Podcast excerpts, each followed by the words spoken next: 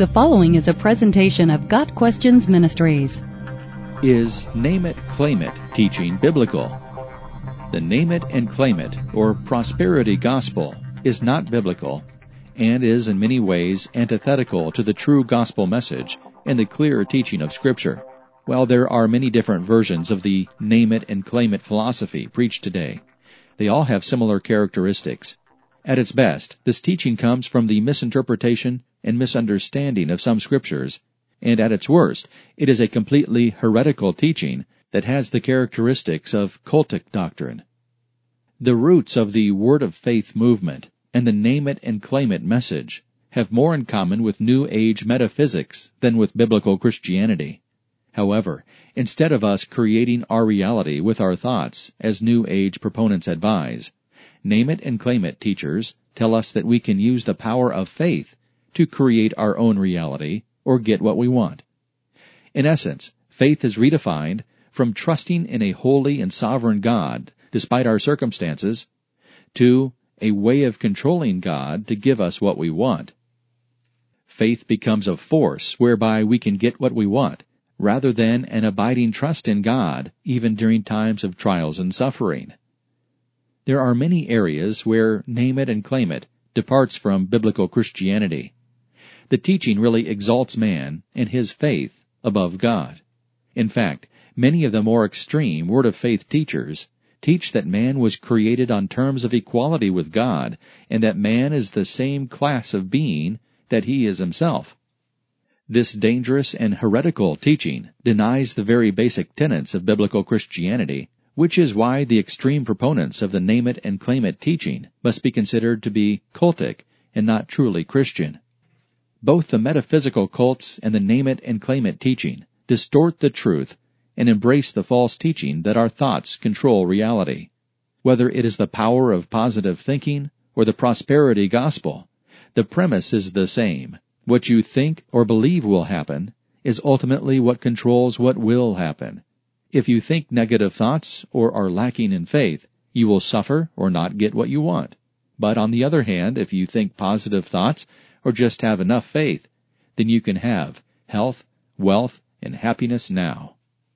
This false teaching appeals to one of man's most basic instincts, which is one reason why it is hugely popular. While the prosperity gospel and the idea of controlling one's future with his thoughts or faith is appealing to sinful man, it is insulting to a sovereign God who has revealed himself in Scripture. Instead of recognizing the absolute sovereign power of God as revealed in the Bible, the name it and claim it adherents embrace a false God who cannot operate apart from their faith. They present a false view of God by teaching that He wants to bless you with health, wealth, and happiness, but cannot do so unless you have enough faith. Thereby, God is no longer in control, but man is. Of course, this is completely antithetical to what Scripture teaches. God does not depend upon man's faith to act. Throughout Scripture, we see God blessing whom He chooses to bless, and healing whom He chooses to heal. Another problem with the name it and claim it teaching is that it fails to recognize that Jesus Himself is the ultimate treasure worth sacrificing everything for, and instead sees Jesus as little more than a way of getting what we want right now. Jesus' message is that a Christian is called to deny himself and take up his cross and follow me. For whoever would save his life will lose it, but whoever loses his life for my sake will find it. For what will it profit a man if he gains the whole world and forfeits his soul? Or what shall a man give in return for his soul? Matthew 16 verses 24 through 26. Contrast that to the message of the prosperity gospel.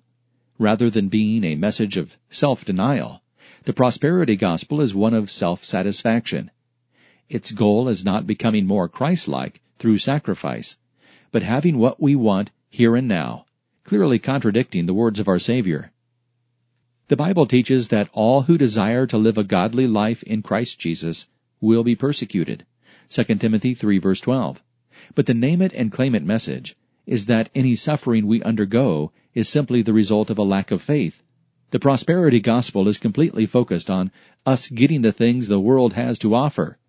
But 1 John 2 verse 15 tells us we should not love the world or the things in the world. And in fact, those with a fondness for the things of the world become enemies of God, James 4 verse 4. The message of the prosperity gospel simply cannot be any more opposite of what the Bible really teaches.